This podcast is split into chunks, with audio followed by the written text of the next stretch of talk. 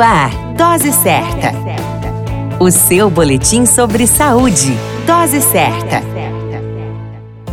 Olá, eu sou Júlio Cazé, médico de família e comunidade. Esse é o Dose Certa, seu boletim diário de notícias. E o tema de hoje é condilomatose. O HPV, o chamado papilomavírus humano, é um vírus que infecta a pele ou mucosas, sejam ela oral, genital ou anal das pessoas, provocando verrugas na região de ânus e genitais, e podendo evoluir para complicações, câncer, a depender do tipo do vírus. O adoecimento pelo HIV leva à infecção sexualmente transmissível e o contágio com HPV pode ocorrer mesmo na ausência de penetração vaginal anal. Também pode haver transmissão durante o parto. A infecção pelo HPV não apresenta sintomas na maioria das pessoas. Em alguns casos, o HPV pode ficar adormecido por meses a anos, sem apresentar sinais visíveis.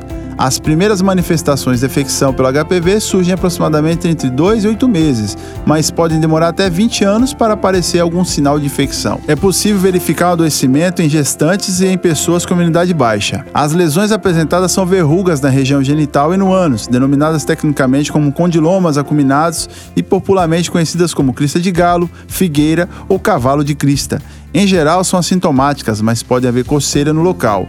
Essas verrugas normalmente são causadas por tipos de HPV não cancerígenos.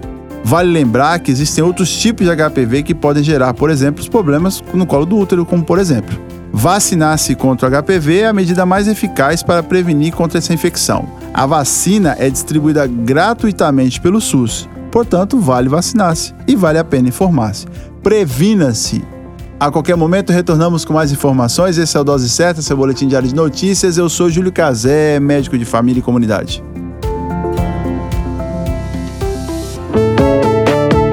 Dose Certa, o seu boletim sobre saúde.